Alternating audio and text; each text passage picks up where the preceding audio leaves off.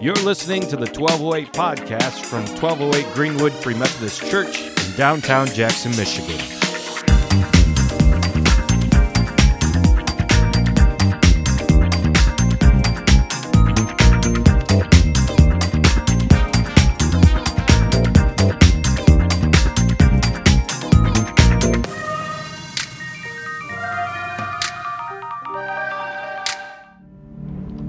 Kevin said it well in his prayers. There's been a lot of heaviness lately. As I look at the prayer list that I have, I realize there's just stacking up with some prayers that seem like impossible things. People have faced stuff for long amounts of time looking for answers, waiting for answers, praying for answers, hoping for answers, and feeling distant from answers. And knowing that sometimes all I can offer myself is to pray be faithful. And uh, we've been going through Isaiah, but I just felt within the heaviness like this week just was a week to pull back and speak about God's love.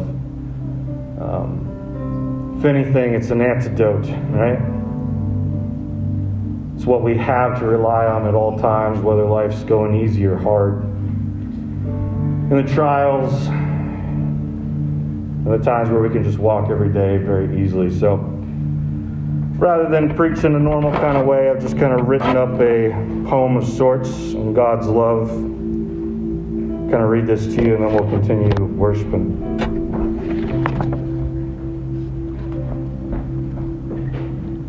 Love is a loaded word. To use it too soon in romance is to risk losing the romancee. Yet to use it too late is to do the same. It's carefully aimed and timed like a precision bomb, hoping to strike its target with such accuracy that its powerful blow will shake their world without causing unneeded collateral damage. Love is an explosion. Some call it hormonal science, while others consider it mystical. Still, others struggle to apply any such label as its powers are far too great to define. Its blindness, a black hole of ineptitude, rendering solid bones into marrow and iron frowns into smiles. For love needs no chisel, it is all the tool necessary in and of itself. Love is the undefinable experience of holding a newborn and feeling the immense heaviness of what a few pounds can really weigh. Love is found not only in the essentiality of feeding a child what they need to survive, but also in the essentiality of staring at them while they sleep. Covering a child with a blanket to the delight of their subconscious smile. Love is a force to be reckoned with and surprisingly easy to confuse with hatred. For hatred disguised as love can motivate kings and peasants into war over concerns of both the utmost and the notmost. With a hate that wields itself like a sentient sword until the spilling of blood breaks a soldier out of their spell, to find they serve a villain masquerading as a hero. Love is sometimes hard to identify and sometimes easy to confuse with other rages. It's both obvious and subliminal, blatant and hidden, discernible and confusing, and the deep well from which lesser emotions mutate, giving rise to both monster and muse. Yes, love is a loaded word. Because so many seek to define it by their experience, it's no wonder we get confused. For the Dictionary of Life offers 7.6 billion definitions, each with their own thesaurus, that not only fly in the face of another's experience, but assault the very face of reason. It is a complex word, notoriously difficult to nail down. But that's in part because love, as they say, is divine. We come from it, we live in it, and we go to it is defined not by the flesh but by a spirit, not by science but by unscience. And such definitions are rightly hard to craft. For the Creator is in many ways a mystery to the created, able to be observed from afar, but not always understood. But we are not therefore blind and lost. For such observations show us all we need to know. Love is God, and God is love. And those who know God, therefore, know love. They hold in their hands the one definition to rule them all. All other definitions are antonyms at worst and severely unable to encapsulate truth at best. For love is an incorporeal spirit known as Yahweh with a corporeal body known as Jesus both forms there in the beginning, speaking and breathing life, the Spirit brooding over an egg about to crack, giving way to a planetary construct of love, should all things go according to plan. A race that knows love because it comes from love and spends its energy renewing the earth with and in love. Tiny mirrors of a great light, reflecting the divine, not refracting it standing in the light and spreading its glory, not lying dull and uninspired in the shade. We exist out of desire because God is desire. He does not need us for his own sake, yet remains jealous for us in his great love. He knows intimately the inner working of our souls, keeping track of every hair on our heads, meticulously recounting to double, triple, and quadruple check, knowing us better than any spouse or parent. The one whom the whole, for he is both the ultimate spouse and parent, the one whom the whole system shadows and foreshadows. When we see love in one another, we have laid eyes upon the divine in some way, be it a dim reflection that reminds us that our Heavenly Father is like this, but so much better, or a piercing beam of light upon our eyes that forces us to raise our hand in both protection and worship as the shape of God is burned into our retinas. And as God reveals himself to us in his sacred narrative, his shape is clearly formed in our mind's eye. For he creates out of love and then treats us with love. He is the activist that frees us from slavery and the judge who calls our enemies to account. Yet, unlike us, he is one who loves our enemies just as much as he loves our friends, just as much as he loves us. His eye is on both the oppressed and the oppressor, not withholding the essentials of life from hearts of darkness, but taking care of them with a generous audacity. He's a liberator and an enemy lover, a perfect judge with perfect verdicts because of his perfect meticulousness. He's patient and forgiving allowing former heinous sins to be blotted from the record of those who give their life to him, crossed out in an ink crafted from his own veins. He bit the bullet for all, jumping in front of the machine gun fired by hate, ammunition piercing his hands, feet, and side.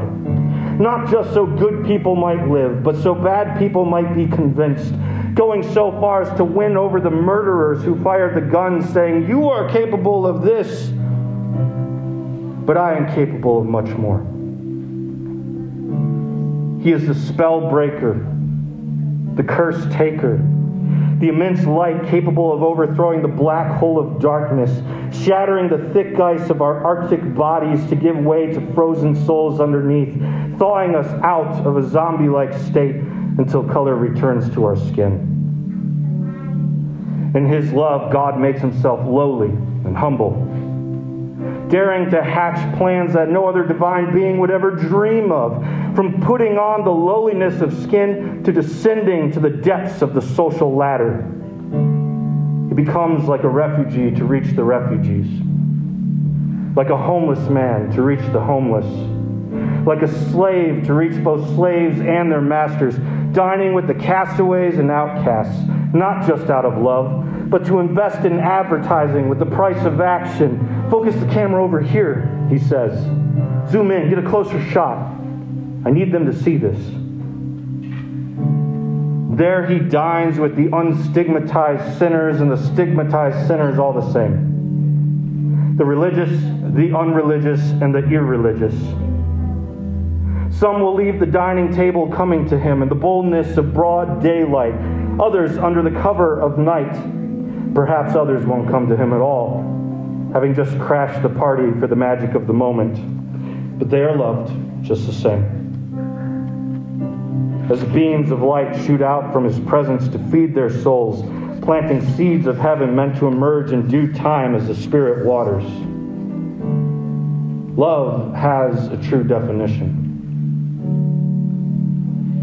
And when we turn to the corporeal Son of the incorporeal God, we see love as it truly is. In its highest and most miraculous revelatory form. Any other definition is a mere trifle, written both by those who don't know God and those who do but prefer to craft the definition of love to their own design, setting boundaries as to who can and can't be loved. Love is a loaded word. It's explosive. It's a force to be reckoned with. It's consistently hard to put into words and surprisingly easy to confuse with hate. So we must turn to the divine and in doing so find that God is love and love is God. That God loves both you and your enemy. And that includes those of us who are our own worst enemies. It is here that love calls us to repent and be loved. And here that we find the security of a love that doesn't fail, of a love that doesn't give up, of a love that remains unconditional. It is here that a Trinitarian community warmly welcomes us, not just to know what love is by definition, but by experience. God, I pray over the heavy hearts here today.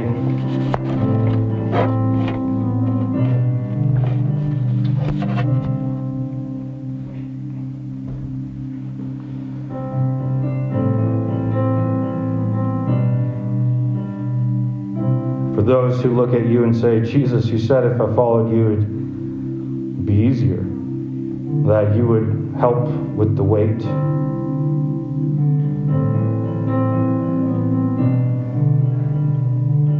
Would you speak to their hearts right now? Would you show them, even in their mind's eye and their memories, how you've been there the whole time, how you've been watching the whole time, how you've never left them the whole time? even in the darkest moments, those moments where they're screaming out, God, where are you? Would you show them in those memories where you are? Your meticulousness.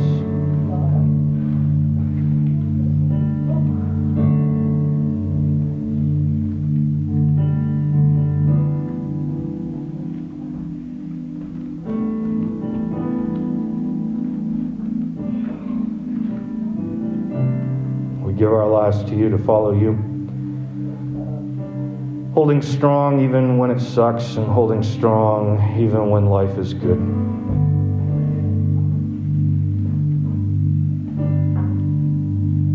Recognizing that you hold on to us strong at all times, no matter what, and that you can do no other. For you are love. Give us your eyes to see others the way you see them. Give us our, your eyes to see Jackson the way you see it. As we continue to pray in Jackson as it is in heaven, this would become a microcosm of your kingdom of love. That we might be a part of that.